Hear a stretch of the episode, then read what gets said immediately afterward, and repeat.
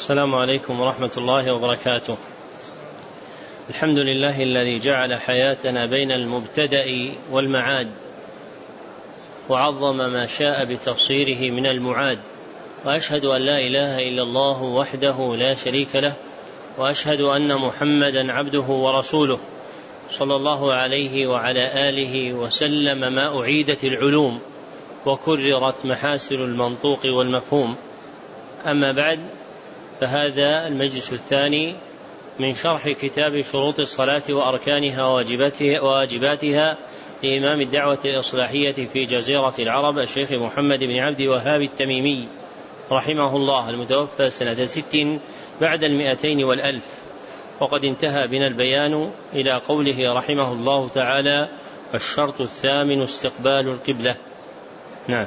أحسن الله إليكم. بسم الله الرحمن الرحيم.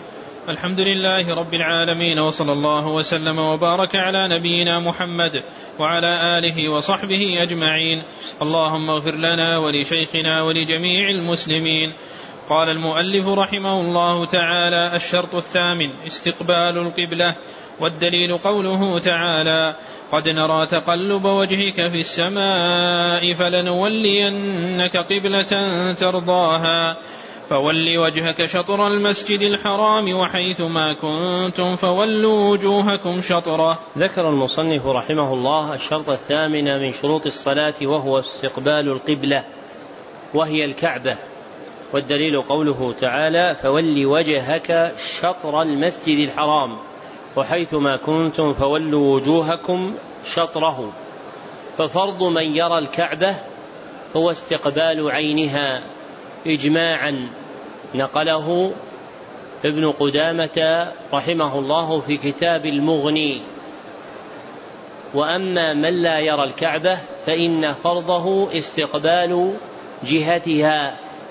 فإذا عسر على الإنسان أن يرى الكعبة لبعده أو وجود حائل بينه وبينها فإنه يستقبل جهتها.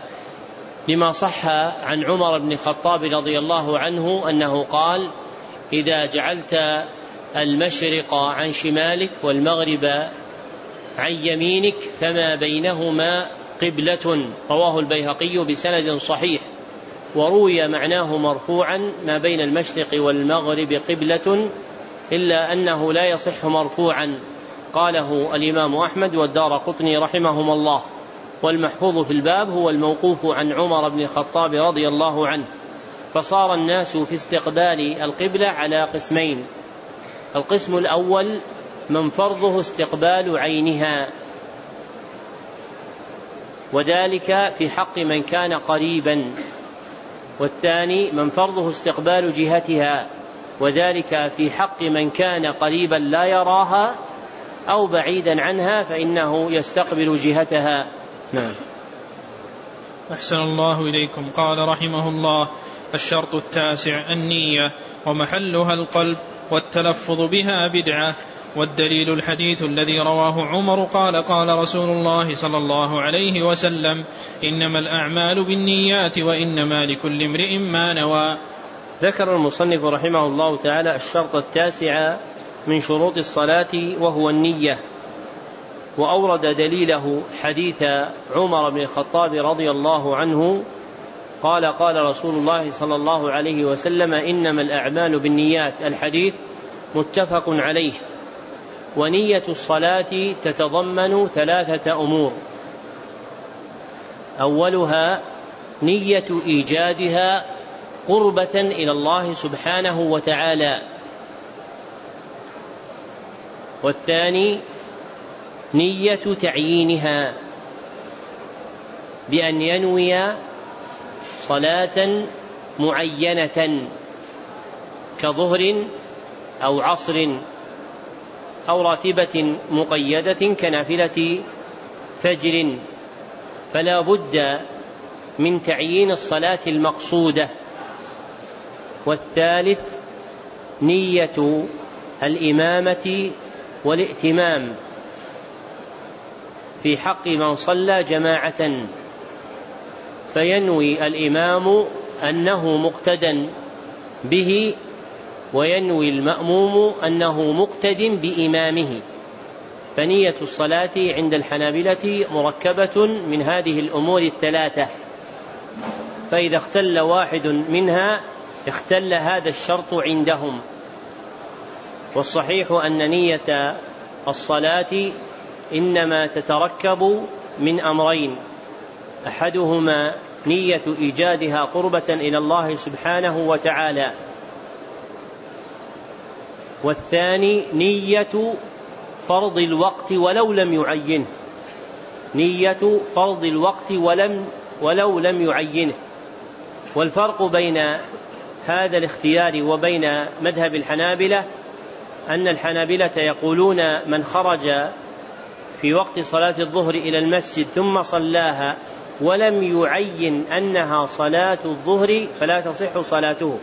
وأما على القول الآخر وهو رواية في المذهب وهو قول الجمهور فإنه يكفيه فرض الوقت فإذا خرج من بيته قاصدا المسجد فإنما يريد أن يصلي فرض ذلك الوقت فيكون كافيا له. ومرجح هذا أن باب النيات مبني على التيسير لا التعسير لأن التعسير في النية يورث الوسوسة والشك فيها. فلملاحظة هذا الأصل كان المختار عدم القول باشتراط تعيين فرض الصلاة بل يكفي تعيين فرض الوقت ولو لم يعينها أهي الظهر أم العصر أم المغرب أم العشاء. نعم. أحسن الله إليكم. قال رحمه الله وأركان الصلاة أربعة عشر القيام مع القدرة وتكبيرة الإحرام وقراءة الفاتحة والركوع والرفع منه والسجود على الأعضاء السبعة والاعتدال منه والجلسة بين السجدتين والطمأنينة في جميع الأركان والترتيب والتشهد والترتيب والتشهد الأخير والجلوس له والصلاة على النبي صلى الله عليه وسلم والتسليمتان.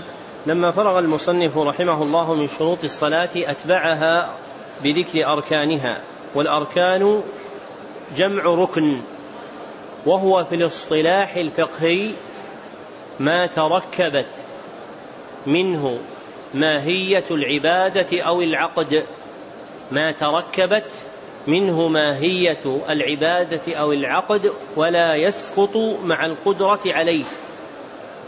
ولا يسقط مع القدرة عليه ولا يجبر بغيره. فأركان الصلاة هي الأجزاء التي تتركب منها فركن الصلاة منها بخلاف شرطها فإن شرط الصلاة خارج عن ماهيتها أي حقيقتها. وعدها المصنف رحمه الله أربعة عشر ركنا كما هو مذهب الحنابلة إجمالا تشويقا للطالب وتسهيلا عليه. وسيفردها واحدا واحدا فيما يستقبل من كلامه.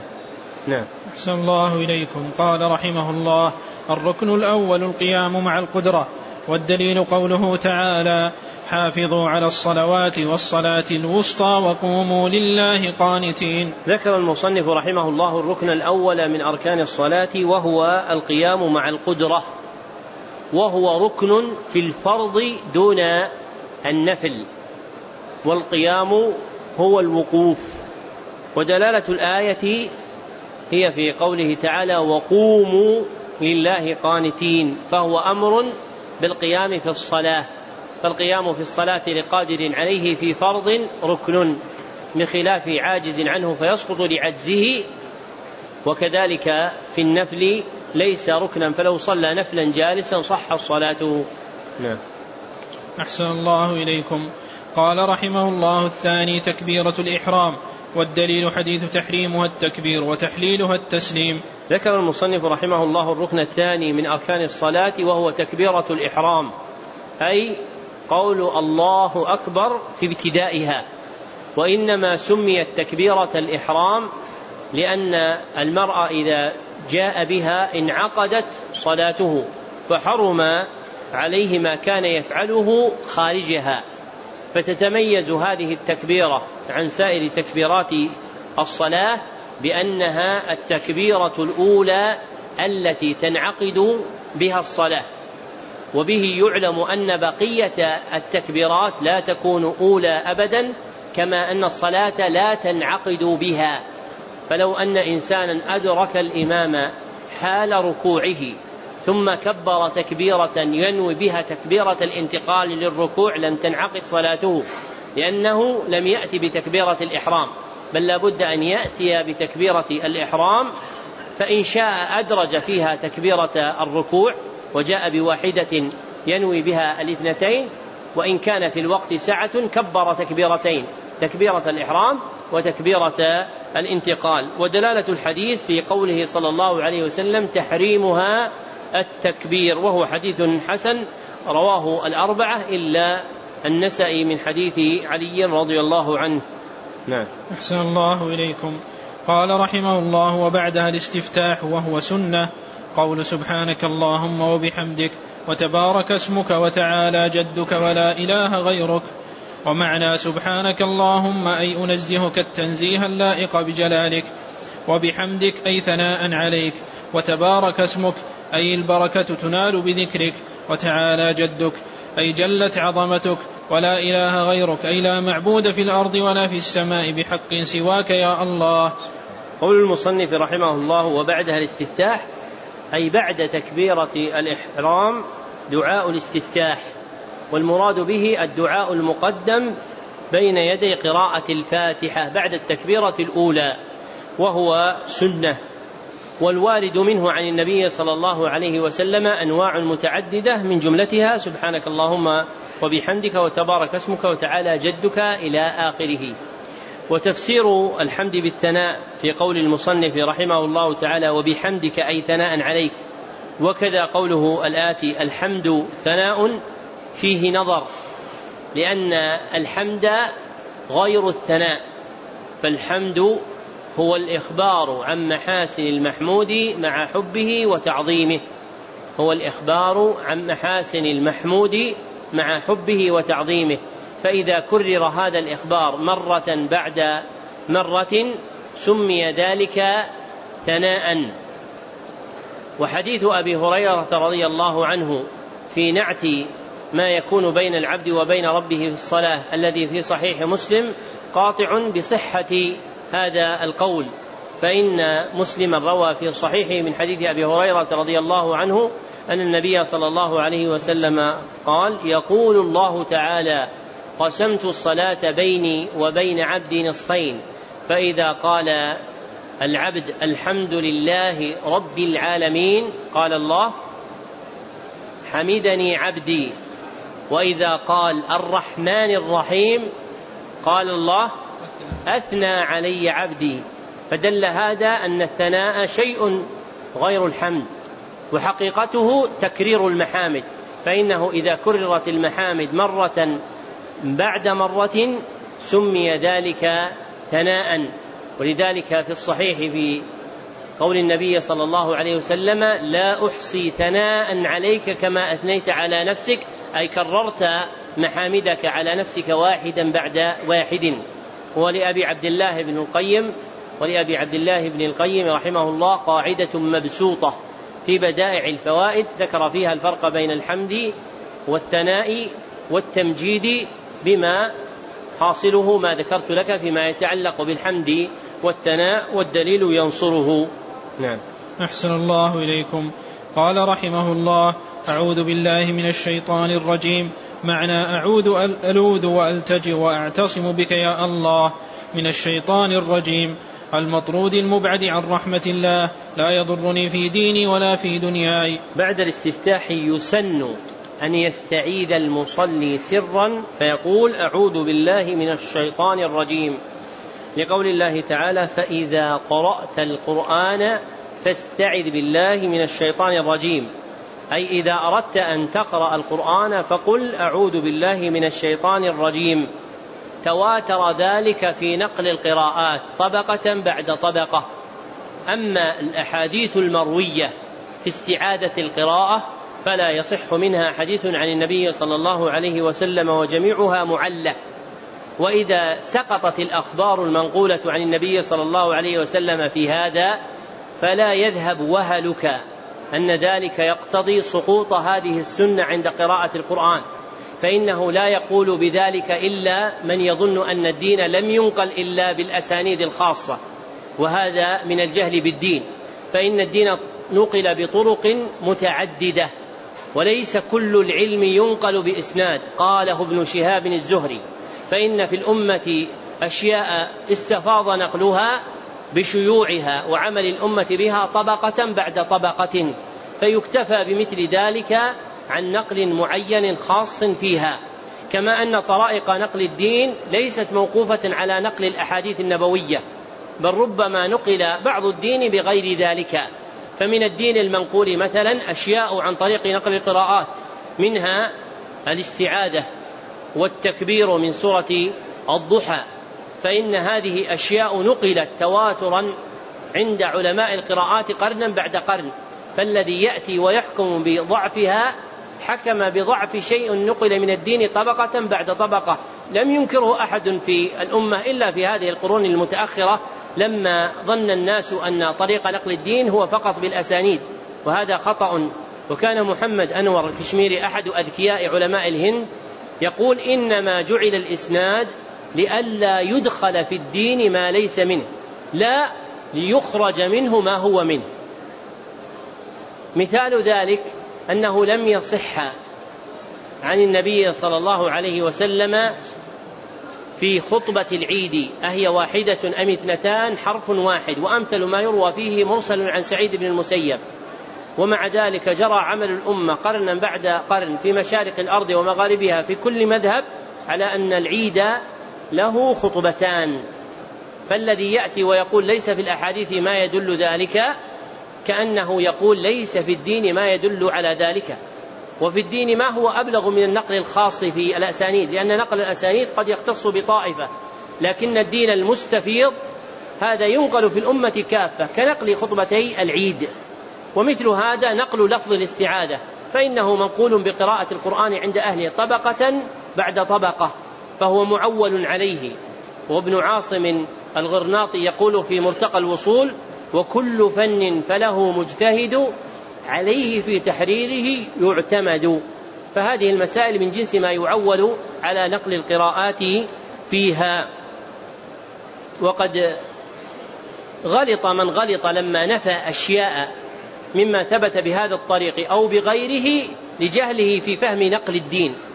وأن نقل الدين تنقله الأمة كلها ولا يحتاج في بعضه إلى إسناد. كما قال ابن شهاب الزهري وهو من فقهاء التابعين قال ليس كل العلم يروى بإسناد.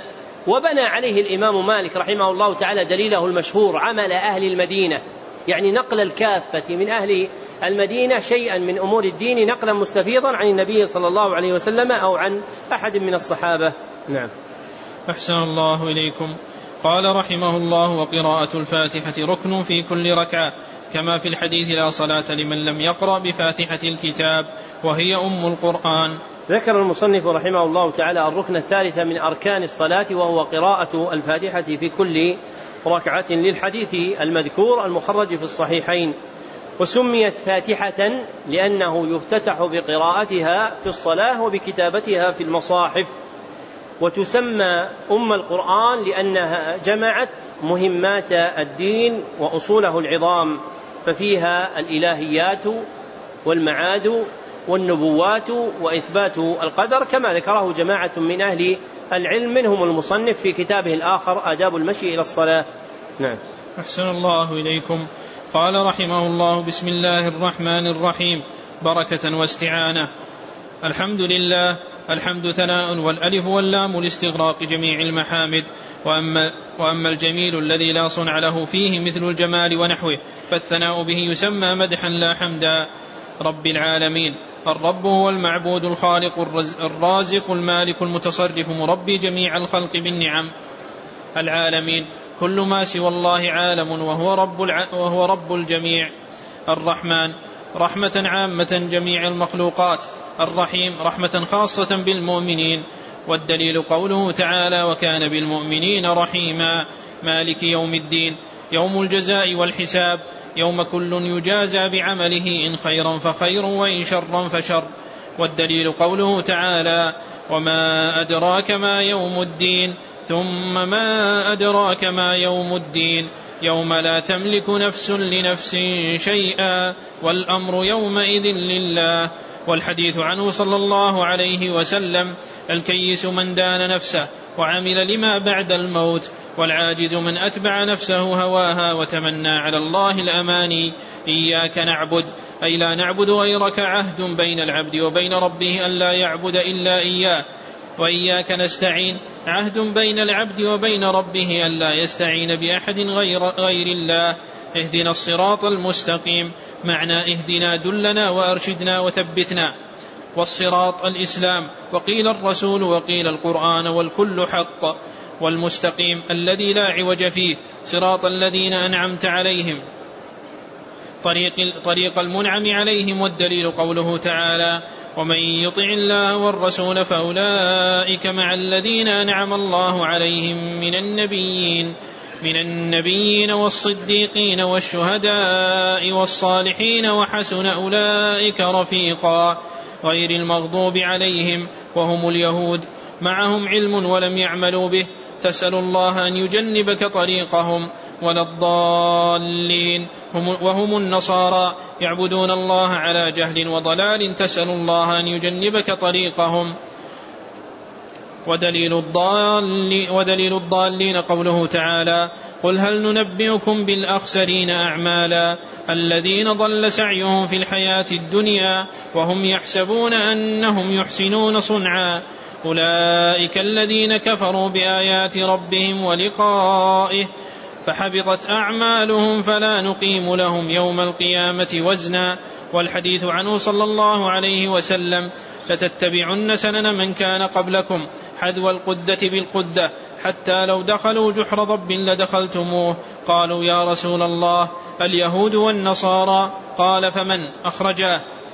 والحديث الثاني افترقت اليهود على إحدى وسبعين فرقة وافترقت النصارى على اثنتين وسبعين فرقة وستفترق هذه الأمة على ثلاث وسبعين فرقة كلها في النار إلا واحدة.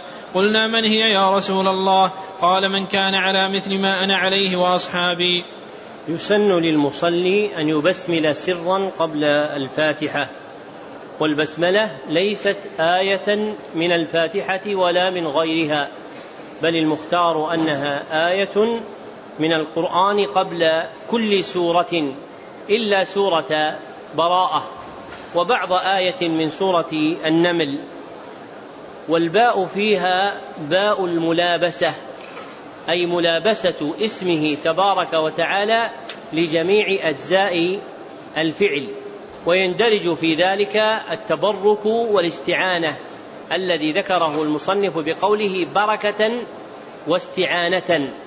وجميع ما فرعه المتأخرون من معاني الباء يمكن إرجاعه إلى هذا الأصل الأصيل وهي كونها للملابسة وعليه اقتصر سيبويه في الكتاب. وعليه اقتصر سيبويه في الكتاب. وقدماء النحاة هم في تحقيق العلوم بمنزلة قدماء المحدثين. وكثير من المسائل الموجودة في كلام الأوائل قل علم الناس فيها فوقعوا في الجهل في العلوم. فإن قدماء النحاة كالمازني وغيره ذكروا علم التجويد في ضمن علم العربية لأنه من صفة الأداء للحروف. فإن العربي لا ينطق بالحروف إلا على هذه الصفة مخرجا وصفة وحكما. فإن العربي لا يقول فاكا الإدغام من يعمل بل العربي يدغم سواء غنى أم لم يغن. فلما كانت العلوم مستوية في أذهان الأولين مجموعة عرفوا أن هذا من نقل العربية الذي يندرج في جملة علوم أهل العربية. ثم لما ضعفت الهمم وتفرقت العلوم صار بعض الناس يعد أن هذا العلم أجنبيا عن علوم الشريعة ويسهل الأمر فيه. بينما من عرف مأخذه عند أهل العلم عرف أن مدركه مدرك معتد به في العربية. فلا محيد عن الأخذ به لأنه مقتضى اللسان العربي الذي نزل به القرآن وكان عليه النبي صلى الله عليه وسلم. والمقصود أن الكتب المتأخرة في علم العربية آل وضعها إلى هجر بعض علوم العربية ومنها ما يعرف اليوم بالتجويد فإنه من علوم العربية. كما أن المجودة القراء تركوا بعض ما جاءت به الشريعة في كيفية أخذ القرآن فهم لا يذكرون في أخذ القرآن إلا أحكام المدود والنون الساكنة والتنوين ومخارج الحروف والصفات ونحو ذلك. بينما ما ذكره المحدثون في أبواب فضائل القرآن فيه جملة كثيرة يندرج في أخذ القرآن بل في أبواب الاعتقاد. فإن أول باب في علم التجويد والقراءات هو باب القرآن كلام الله. فإن أول ما ينبغي أن يعرفه آخذ القرآن أن القرآن كلام الله كما جاء ذلك في الآيات والأحاديث ونقل عليه الإجماع المشهور.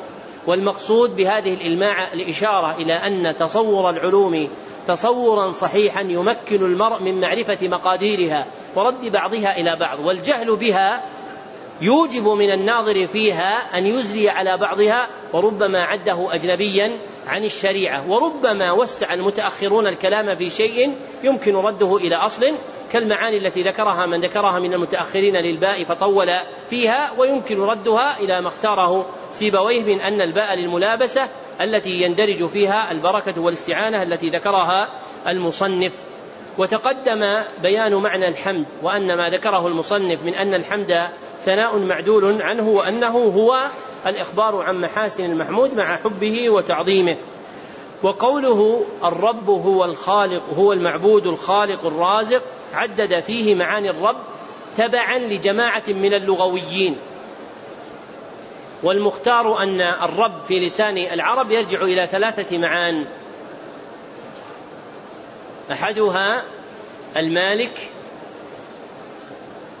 وثانيها السيد وثالثها المصلح للشيء القائم عليه. ذكر هذا ابن فارس وابن الأنباري رحمهما الله فما ذكره جماعة حتى أوصلوها ثلاثين معنى هو من التفريعات التي شغل بها المتأخرون ويمكن ردها إلى هذه الثلاثة.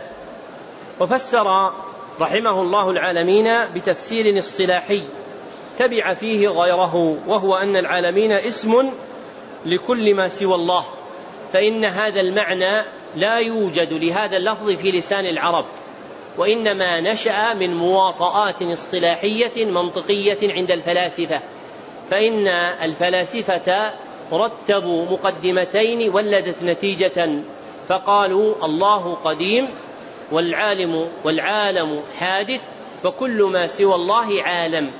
ثم شهرت هذه النتيجة كأنها وضع لغوي للفظ العالمين. ولا تعرف العرب هذا المعنى فيها. وإنما اسم العالمين موضوع في لسان العرب للأجناس المتشابهة كعالم الملائكة وعالم الجن وعالم الإنس وهلم جرا. فإذا كانت الأجناس متشابهة سمي ذلك الجنس عالما وسمي مجموعها عوالم وعالمون عالمون يعني منه العالمين على الجر. لأن المخلوقات ليست جميعها أجناسا متجانسة بل هناك أشياء تخرج عن هذا مثل مثل إيش؟ أجناس يخرج عن هذا تخرج عن الأجناس المتشابهة. العرش العرش. الملائكة عالم أجناس متشابهة. العرش. مثل العرش. العرش هل فيه شيء من جنسه؟ لا مخلوق أم ليس مخلوق؟ مخلوق لا يندرج في العالمين الجنة لها شيء من جنسها؟ لا وهي مخلوقة النار لها شيء من جنسها؟ النار التي هي جهنم في شيء من جنسها؟ لا هذه ليست من جنسها والجنة ليس من جنسها شيء من النعيم ولذلك الآية الدالة على شمول ربوبية الله ليست الحمد لله رب العالمين لأنه هنا الحمد لله رب العالمين أي الأجناس المتشابهة كعالم الملائكة وعالم الجن وعالم الإنس. وأما الأجناس غير المتشابهة فذكرتها آية أخرى أوعد ذلك كله وهو قول الله تعالى وهو رب كل شيء فهذه الآية هي التي تدل على ربوبية الله سبحانه وتعالى للأجناس المتشابهة ولغيرها. وما ذكره رحمه الله تعالى من الفرق بين الرحمن والرحيم أن الرحمن دال على رحمة جميع المخلوقات وأن الرحيم مختص بالمؤمنين فرق مشهور. ترده آية من سورة البقرة هي قول الله تعالى إن الله بالناس لرؤوف رحيم. فجعل متعلق الرحمة في الرحيم إيش؟ الناس. ولو كان كذلك كانت خاصة بمن؟ بالمؤمنين. فلا تدل على هذا الفرق. والصحيح أن الفرق بين الرحمن والرحيم أن الرحمن اسم لله دال على تعلق صفة الرحمة به سبحانه وأن الرحيم اسم لله دال على صفة الرحمة حال تعلقها بمن؟ بالمرحومين. ولذلك دائما إذا جاء ذكر الرحيم يذكر المعلق به. إن الله بالناس لرؤوف لرؤوف رحيم. ذكر هذا ابن القيم في بدائع الفوائد. وفي ذلك قال منشدكم ورحمة لله مهما علقت بذاته فالاسم رحمن ثبت ورحمة لله مهما علقت بذاته فالاسم رحمن ثبت أو علقت بخلقه الذي رحم فسمه الرحيم فاز من سلم أو علقت بخلقه الذي رحم فسمه الرحيم فاز من سلم. هذا ضابط للفرق بين الرحمن والرحيم. وأما معنى يوم الدين فالآية المذكورة من سورة الانفطار نص في تفسيره. فإن الله قال وما أدراك ما يوم الدين ثم ما أدراك ما يوم الدين يوم لا تملك نفس لنفس شيئا والأمر يومئذ لله. وهذا من أبلغ تفسير القرآن بالقرآن لأن تفسير القرآن بالقرآن نوعان. أحدهما نص مقطوع به والثاني ظاهر راجح عند القائل به. أحدهما نص مقطوع به والثاني راجح عند القائل به. فمن الأول مثلا قوله تعالى وما أدراك ما يوم الدين ثم ما أدراك ما يوم الدين يوم لا تملك نفس لنفس شيئا فهذه الآية نص مقطوع به ومنه قوله تعالى والسماء والطارق وما أدراك ما الطارق. إيش؟ النجم الثاقب. فهذا نص مقطوع به في تفسير النجم الثاقب. والنوع الثاني إيش؟ النوع الثاني إيش؟ ظاهر راجح عند القائل به. راجح ظاهر راجح عند القائل به. فيستدل بآية على آية أخرى أن المقصود بها هو كذلك ولا يكون نصا وإنما هو استنباط. فالأول مجمع عليه والثاني محل الاجتهاد ولذلك ليس كل تفسير للقرآن بالقرآن يجب الأخذ به بل إنما يجب الأخذ بالنص المقطوع به. ومع كثرة التفاسير فإن العناية بالأول منهما خاصة وهو النافع قليل. ولو أن إنسانا تتبع القرآن فأخرجه على هذه الصفة لكان فيه تفسير لكثير من آيات القرآن كالآيات التي ذكرنا بما جاء نصا في القرآن الكريم في تفسيرها بذلك. وأما الحديث الذي ذكره رحمه الله تعالى وقرنه بهذه الآية وهو حديث الكيس من دان نفسه الذي رواه الترمذي وابن ماجه من حديث شداد بن أوس رضي الله عنه فإسناده ضعيف لا يصح عن النبي صلى الله عليه وسلم. والزيادة التي في آخره الأماني. لم أجدها في الكتب المسندة من حديث شداد ابن أوس رضي الله عنه وإنما اشتهرت عند المتأخرين كالنووي ومن بعده. وقوله إياك نعبد وإياك نستعين جملتان جليلتان تمنع أولاهما افتقار العبد إلى غير الله سبحانه وتعالى. وتمنع الثانية استغناء العبد عن الله عز وجل. قال أبو العباس بن تيمية الحفيد رحمه الله إياك نعبد تدفع داء الرياء وإياك نستعين تدفع داء الكبرياء وإياك نستعين تدفع داء الكبرياء فإن العبد إذا قال إياك نعبد أخبر عن إخلاص عبادته لله وإذا قال وإياك نستعين أخبر أنه بريء من كل حول وقوة له وأنه مستعين بالله على أمره. وقوله في تفسير اهدنا الصراط المستقيم معنى اهدنا دلنا وأرشدنا وثبتنا دال على أن الهداية المطلوبة المتعلقة بالصراط المستقيم نوعان. أولاهما هداية إرشاد إليه. والأخرى هداية ثبات عليه. الأولى هداية إرشاد إليه والثانية هداية ثبات عليه. فإن الإنسان إذا وصل إلى الصراط المستقيم احتاج إلى هداية ثانية وهي هداية الثبات عليه. وهذه الهداية يفتقر إليها العبد في كل لحظة من لحظاته. فإن الناس لا يتفاوتون في حظوظهم من الصراط المستقيم إلا بالثبات عليه. ولأجل هذا كان النبي صلى الله عليه وسلم من أكثر دعائه كما رواه أحمد من حديث أم سلمة أنه كان يقول اللهم مقلب القلوب اللهم مقلب الأبصار ثبت اللهم مقلب القلوب والأخرى اللهم مصرف الأبصار. ولم يجمع في لفظ واحد. اللهم مقلب القلوب ثبت قلوبنا على طاعتك وفي لفظ على دينك. فاللياد بهذا الدعاء والتمسك به لأن العبد يفتقر دائما إلى هداية الثبات على الصراط المستقيم. فإن الصراط المستقيم كما سيأتي هو الإسلام وكلنا من أهل الإسلام.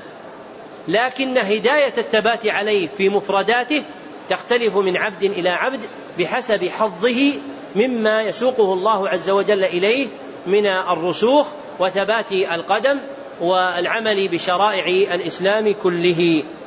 وقوله رحمه الله الصراط الإسلام وقيل الرسول وقيل القرآن والكل حق صحيح باعتبار الوضع اللغوي أو الشرعي. لكن روى أحمد بسند صحيح من حديث ثوبان أن النبي صلى الله عليه وسلم قال في حديث طويل فالصراط الإسلام. فهذا الحديث نص في أن الصراط هو الإسلام وغير ذلك مما ذكر يرجع إليه. والمستقيم وصف للصراط الذي لا عوج فيه. فأكد ذلك لبيان أن هذا الصراط موصوف بأنه مستقيم أي لا عوج فيه البتة. والمنعم عليهم في هذه الأمة هم من كان على الإسلام الذي جاء به النبي صلى الله عليه وسلم. ومن عدل عنه وله علم ففيه شبه من اليهود. ومن عدل عنه وله عمل ففيه شبه من النصارى وله حظ من الضلال. كما جاء هذا المعنى عن سفيان بن عيينة وغيره من السلف رحمهم الله. وساق المصنف رحمه الله تعالى أدلة ثلاثة تبين الضالين. فالأول قوله تعالى قل هل ننبئكم بالأخسرين أعمالا؟ وشاهده في الآية الثانية الذين ضل سعيهم في الحياة الدنيا وهم يحسبون أنهم يحسنون صنعا. والثاني حديث لتتبعن سنن من كان قبلكم حدو القدة بالقدة. الحديث أخرجاه أي البخاري ومسلم كما عزاه إليهما المصنف من حديث أبي سعيد الخدري. لكن بلفظ لتتبعن سنن الذين من قبلكم شبرا بشبر وذراعا بذراع فإن هذا هو المحفوظ في الصحيحين وأما لفظ القدة فليس فيهما فلعل المصنف أراد أن أصل الحديث عندهما وهذه جادة معروفة عند أهل العلم كما قال العراقي في ألفيته والأصل يعني البيهقي ومن عزى وليت إذ زاد الحميدي ميزا أي أن من أهل العلم من يعزو الحديث إلى الصحيح يريد أصله. وأما لفظ القذة بالقذة فإنما جاء في حديث شداد بن أوس عند أحمد وإسناده حسن. وهذا الحديث فيه التحذير من اتباع اليهود والنصارى وذمهم وموجبه في حق النصارى ضلالهم. وجاء بيان ذلك في آيات وأحاديث كثيرة. والثالث حديث افترقت اليهود على إحدى وسبعين فرقة وافترقت النصارى على اثنتين وسبعين فرقة وستفترق هذه الأمة على ثلاث وسبعين فرقة. الحديث الذي ذكره المصنف أخرجه الترمذي من حديث عبد الله بن عمرو رضي الله عنهما بإسناد ضعيف وجملة الافتراق ثابتة من حديث غيره. وفي ذلك أحاديث كثيرة مجموعة في عدة مصنفات. وفيه خبر افتراق النصارى وأن من أسباب ذلك ضلالهم. ولو كانوا على الهدى لما افترقوا. فإن المتمسكين بالهدى الباقين عليه براء من التفرق. ولذلك حديث الفرقة الناجية إنما سميت فيه الفرقة فرقة لا باعتبار مفارقتها لغيرها وإنما باعتبار مفارقة غيرها لها. لأن الفرقة الناجية باقية على الدين الذي بعث به النبي صلى الله عليه وسلم. وقد أخبر صلى الله عليه وسلم أن هذه الأمة ستفترق 73 فرقة فكل فرقة تفارق أصل الإسلام الذي كان عليه النبي صلى الله عليه وسلم. فإذا خرجت الأولى فهذه واحدة فإذا خرجت الأخرى فهذه ثانية فإذا خرجت الثانية والسبعون بقيت واحدة. سميت فرقة باعتبار بقائها على الأصل. لا باعتبار أنها مفارقة للأصل بل فارقها غيرها تاركا للأصل. فمن لزم الصراط المستقيم كان على الدين الذي كان عليه النبي صلى الله عليه وسلم. وأما من فارقه فإن المفارق للصراط المستقيم له قسمان. القسم الأول من فارق الصراط المستقيم بمكفر. من فارق الصراط المستقيم بمكفر ويسمى يسمى ملة ويسمى ملة. والثاني من فارق الصراط المستقيم ببدعة من فارق الصراط المستقيم ببدعة ويسمى فرقة ويسمى فرقة. فالملة والفرقة يشتركان في كونهما قد فارقا الصراط المستقيم ويفترقان في أن الملة تفارق بالكفر وأن الفرقة تفارق بالبدعة. والبدعة المرادة كما ذكره الشاطبي في الاعتصام هي المخالفة في أصل كبير من أصول الإسلام. هي المخالفة في أصل كبير من أصول الإسلام. هذا هي هذه هي التي توجب الخروج إلى الفرقة. وأما إن كان بدون ذلك فإنه لا يحكم على من وقع فيه بأنه فرقة وهذه المسائل من غوامض المسائل وهذه المسألة من غوامض المسائل في أسماء الدين والأحكام. فلا ينبغي أن يتجرأ عليها إلا من له مكنة في العلم والدين من العلماء الراسخين. فإذا تكلم فيها من لا يحسن ذلك أضر بنفسه وبالمسلمين. والمقالات المبتدعة المخالفة للشريعة يوكل ردها إلى العلماء الراسخين. نص على هذا الشاطبي في كتاب الموافقات وابن رجب في جامع العلوم والحكم. وأما أنا وأنت فلا ينبغي أن يكون لنا ذلك بل ما دام في الأمة علماء مشهود لهم بالمكنة في العلم والإمامة في الدين فإن الأمر يرد إليهم. وإذا سكت الجاهل قل الخلاف وإذا تكلم الجهال بطل الائتلاف. نعم.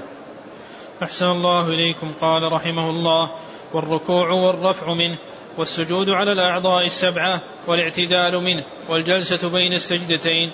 والدليل قوله تعالى يا أيها الذين آمنوا اركعوا واسجدوا. والحديث عنه صلى الله عليه وسلم أمرت أن أسجد على سبعة أعظم.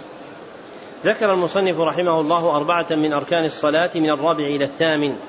ومن الفقهاء من يقول الاعتدال عن الركوع. ويدخل فيه الرفع إذ لا اعتدال إلا برفع وهو أتم معنى. والمراد بقوله والاعتدال منه الرفع من السجود فهو اعتدال مخصوص بالرفع ولو لم يستقم الجسد. فإذا رفع ولو رفعا يسيرا فقد وقع الركن. وذكر المصنف دليل الركوع والسجود وبقيتها يدل على ركنيتها حديث من لا يحسن صلاته وهو في الصحيحين وسيأتي قريبا. والأعضاء السبعة هي القدمان والركبتان واليدان والجبهة مع الأنف. نعم. صلى الله إليكم. قال رحمه الله والطمأنينة في جميع الأفعال والترتيب بين الأركان. والدليل حديث المسيء صلاته. عن عن أبي هريرة قال بينما نحن جلوس عند النبي صلى الله عليه وسلم. إذ دخل رجل فصلى فقام فسلم على النبي صلى الله عليه وسلم.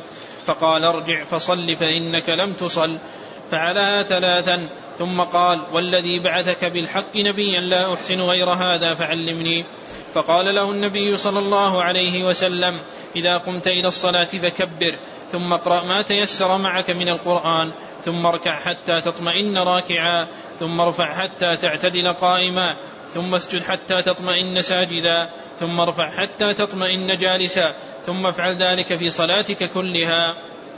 هذان هما الركنان الرابع والتاسع من أركان الصلاة ودليلهما الحديث المذكور وفيه التصريح بالطمأنينة مع ذكر الترتيب بثم المقتضية له في لسان العرب. وسمى المصنف رحمه الله تعالى تبعا لغيره الحديث حديث المسيء صلاته. والأحسن تأدبا مع مقام الصحبة تسميته حديث من لا يحسن صلاته للقطع بعدم تعمدهم الإساءة. وهذا اللقب الموضوع للحديث ليس موجودا في كلام السلف لا في القرن الأول ولا الثاني ولا الثالث ولا بوب به أحد من قدماء المحدثين. وإنما شاع فيما يظهر والله أعلم في القرن السابع فما بعده إلى يومنا. وهذا يدل على شفوف علوم السلف وكمال فهومهم فإنهم لم يرضوا يرضوا أن يسموا أن يسموا حديث صحابي حديث المسيء صلاته لأنه لم يتعمد ذلك. والأولى أن يقال حديث من لا يحسن صلاته. والطمأنينة هي سكون بقدر الإتيان بالواجب في الركن. سكون بقدر الإتيان بالواجب في الركن. فمثلا الواجب في الركن كما سيأتي قول سبحان ربي العظيم. فتكون الطمأنينة حينئذ أن يستقر الإنسان بقدر الإتيان به. ولو لم يقله فإذا استقر بقدر المدة فقد جاء بالركن. وأما قول سبحان ربي العظيم فإنه واجب كما سيأتي. والمراد بالترتيب بين الأركان تتابعها وفق صفة الصلاة الشرعية. نعم. أحسن الله إليكم. قال رحمه الله والتشهد الأخير ركن مفروض. كما في الحديث عن, عن ابن مسعود رضي الله عنه قال كنا نقول قبل أن يفرض علينا التشهد السلام على الله من عباده السلام على جبريل وميكائيل. فقال النبي صلى الله عليه وسلم لا تقولوا السلام على الله من عباده فإن الله هو السلام. ولكن قولوا والتحيات لله والصلوات والطيبات. السلام عليك أيها النبي ورحمة الله وبركاته. السلام علينا وعلى عباد الله الصالحين. أشهد أن لا إله إلا الله وأشهد أن محمدا عبده ورسوله. ومعنى التحيات جميع التعظيمات لله ملكا واستحقاقا مثل الانحناء والركوع والسجود والبقاء والدوام. وجميع ما يعظم به رب العالمين فهو لله فمن صرف منها شيئا لغير الله فهو مشرك كافر. والصلوات معناها جميع الدعوات وقيل الصلوات الخمس. والطيبات لله الله طيب ولا يقبل من الأقوال والأعمال إلا طيبها. السلام عليك أيها النبي ورحمة الله وبركاته.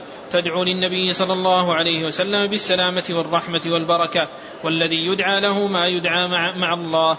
السلام علينا وعلى عباد الله الصالحين. تسلم على نفسك وعلى كل عبد صالح في السماء والأرض. والسلام دعاء. والصالحون يدعى لهم ولا يدعون مع الله. أشهد أن لا إله إلا الله وحده لا شريك له. وأشهد أن محمدا عبده ورسوله. تشهد شهادة اليقين. أن لا أن لا يعبد في الأرض ولا في السماء بحق إلا الله وشهادة أن محمدا رسول الله بأنه عبد لا يعبد ورسول لا يكذب بل يطاع ويتبع شرفه الله بالعبودية. والدليل قوله تعالى تبارك الذي نزل الفرقان على عبده ليكون للعالمين نذيرا. اللهم صل على محمد وعلى آل محمد كما صليت على على, على إبراهيم إنك حميد مجيد. الصلاة من الله ثناؤه على عبده في الملأ الأعلى كما حكى البخاري في صحيحه عن أبي العالية قال صلاة الله ثناؤه على عبده في الملأ الأعلى وقيل الرحمة والصواب الأول ومن الملائكة الاستغفار ومن الآدميين الدعاء. وبارك وما بعدها من الدعاء سنن وبارك وما بعدها من الدعاء سنن أقوال وأفعال. ذكر المصنف رحمه الله الركن الحادي عشر من أركان الصلاة وهو التشهد الأخير. ودليله الحديث المذكور وهو في الصحيحين سوى قوله قبل أن يفرض علينا التشهد فإن هذه الزيادة عند النسائي وليست في الصحيحين وهي شاذة وانتهاء الركن منه إلى الشهادتين فإذا بلغ العبد قوله وأشهد أن محمدا عبده ورسوله فقد أدى هذا الركن. ثم ذكر الركن الثاني عشر وهو الصلاة على النبي صلى الله عليه وسلم بعد التشهد. والأقرب أن الصلاة على النبي صلى الله عليه وسلم في التشهد الأخير سنة وليست ركنا ولا واجبا. فإن حديث كعب بن عجرة رضي الله عنه المستدل به لا يقوى حمله على الإيجاب. فإنه وقع جوابا على سؤال. ففي الصحيحين أنهم قالوا للنبي صلى الله عليه وسلم قد علمنا كيف نسلم عليك فكيف نصلي عليك؟ فقال قولوا اللهم صل على محمد وآل محمد إلى تمام الحديث. فلم يكونوا من قبل يصلون على النبي صلى الله عليه وسلم في صلاتهم بل كانوا يذكرون السلام والتشهد. فليس في الحديث ما يدل على الإجاب وإنما غايته أن يكون مستحبا لوقوعه إرشادا وتعليما. والمذهب عند الحنابلة أن الركن منها هو الصلاة على النبي صلى الله عليه وسلم وحده. فإذا صلى الإنسان على النبي وحده ولم يقل وعلى آل محمد فما وراء ذلك فإنه يكون قد جاء بالركن. وظاهر تصرف المصنف أن الصلاة على الآل من الركن فإنه أدخلها فيها. فهو قد خالف المشهور في مذهب الحنابلة ورأى أن الركن يكون بالصلاة عليه صلى الله عليه وسلم وعلى آله معه. ثم ذكر رحمه الله تعالى أن ما بعد ذلك يكون من سنن الأقوال والأفعال. وفسر رحمه الله تعالى معاني ألفاظ التشهد تفسيرا حسنا. ثم فسر معنى صلاة الله على عبده وهو وهي مما لم يثبت في تعيينها خبر صحيح. فما ذكره أبو العالية الرياحي التابع في تفسيرها أنها ثناء الله على عبده في الملأ الأعلى مفتقر إلى خبر عن النبي صلى الله عليه وسلم أو خبر عن أحد من الصحابة. وإذا لم يثبت خبر عن النبي صلى الله عليه وسلم ولا على أحد من أصحابه فإن المصير هو إلى لسان العرب. فالمعنى الذي فسر به العرب الصلاة تفسر به الصلاة على النبي صلى الله عليه وسلم. والصلاة عند العرب اسم جامع للحنو والعطف. اسم جامع للحنو والعطف. اختاره جمع من المحققين منهم أبو بكر السهيلي في نتائج الفكر وأبو عبد الله بن القيم في بدائع الفوائد. فيندرج في ذلك كل فرد من أفراد الحنو والعطف. فالمذكور في كلام أبي العالية الرياحي هو من جملة الحنو والعطف وكذلك ما ذكره غيره مما يكون من الله أو من الملائكة أو من الآدميين فإنه من أفراد الحنو والعطف لكن لا يصلح كل واحد منها تفسيرا للصلاة فقط. ومن عجائب هذه المقالات أن العرب لا تعرف في لسانها معنى لكلمة اختلف باختلاف متعلقها كما ذكره ابن هشام رحمه الله تعالى. فإن من يقول الصلاة من الله كذا والصلاة من الملائكة كذا والصلاة من الخلق كذا جعل للفعل معان متعددة قلبها باعتبار موردها المتعلق بها وذلك لا يعرف في لسان العرب. والصحيح أن الصلاة في كلام العرب هي معنى جامع للحنو والعطف فكل ما يندرج في ذلك هو مما يكون من الصلاة على النبي صلى الله عليه وسلم. فمن الصلاة على النبي صلى الله عليه وسلم ثناء الله عليه. ومن الصلاة على النبي صلى الله عليه وسلم الدعاء له.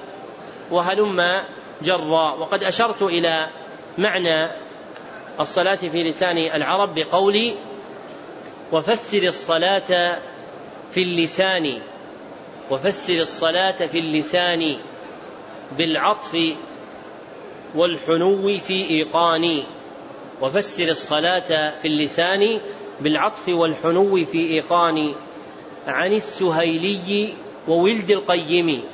عن السهيلي وولد القيم. ولد يعني ابن لغة في الابن.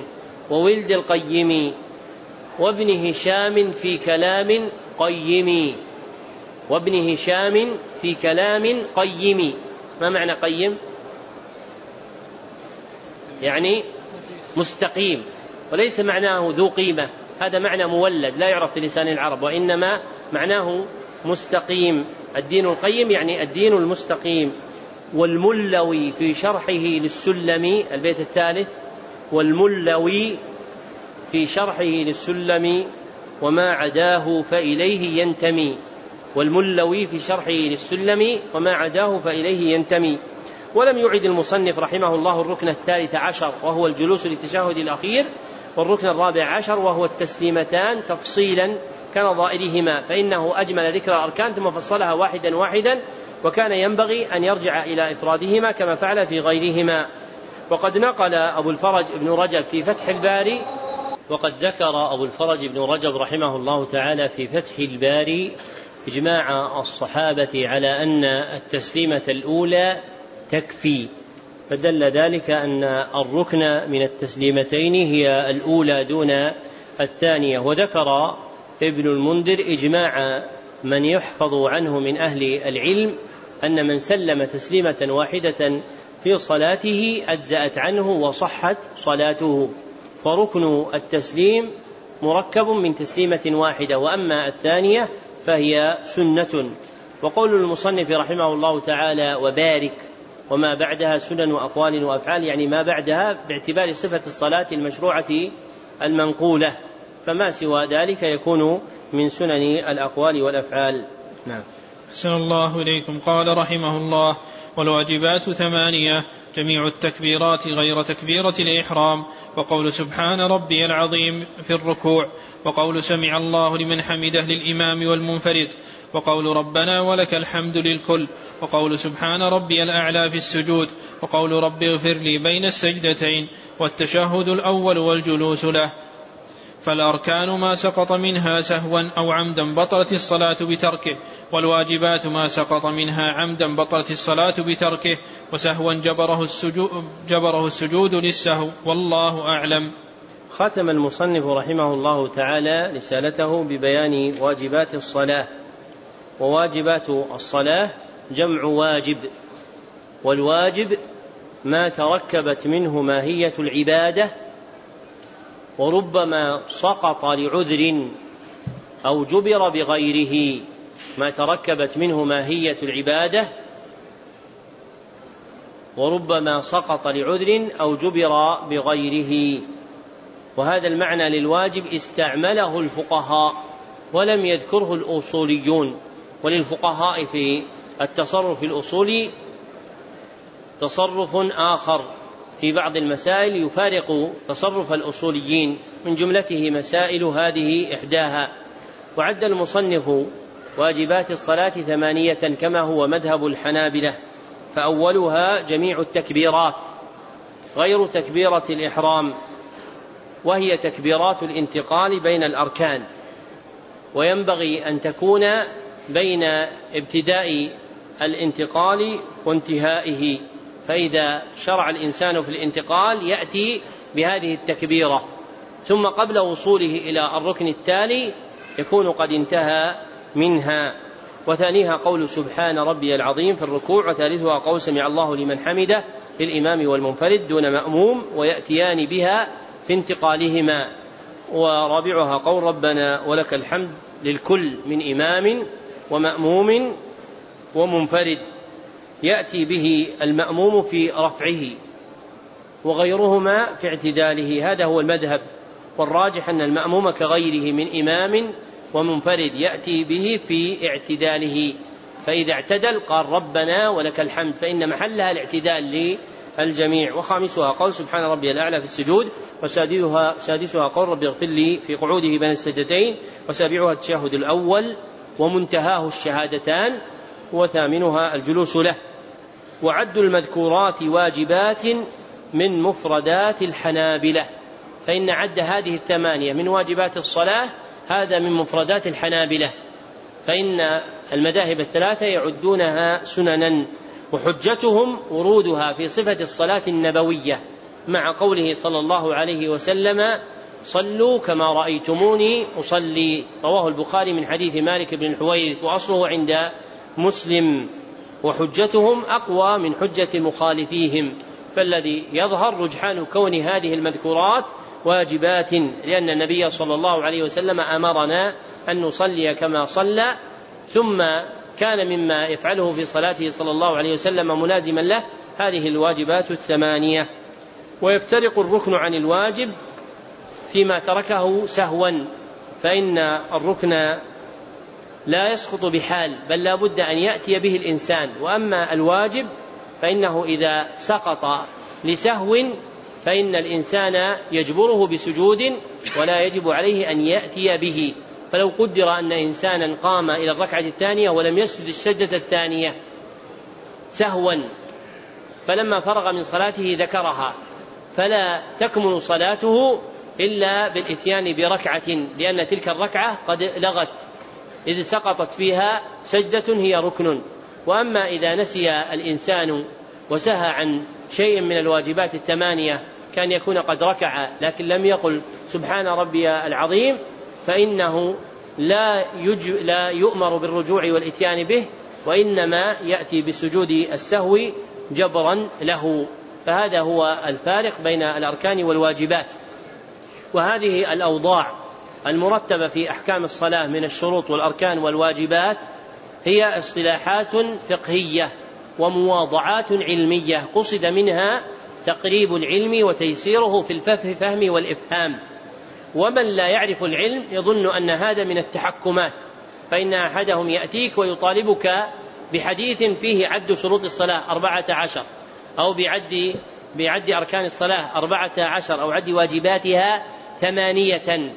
وليس هذا فهم الدين وإنما أهل العلم رحمه الله تعالى يلاحظون ما يمكن جمعه في أصول فيردونها عليه ويبنون العلم كذلك وهكذا هو العلم ولا يعرف هذا إلا من أخذ العلم بطريقه أما الذي لا يأخذ العلم بطريقه فإنه يضرب في العلم خط عشواء وينسب طرائق العلم إلى الجهل وهو في الحقيقة أحرى بهذا الوصف من أهل العلم وحقيق بالإنسان أن ينظر دائما إلى نفسه إذا عزب عن علمه فهم شيء من كلام أهل العلم أن ينظر إلى نفسه بالإجراء والله أعلم. وصلى الله وسلم على عبده ورسوله محمد وآله وصحبه أجمعين. لقاؤنا الخميس القادم إن شاء الله.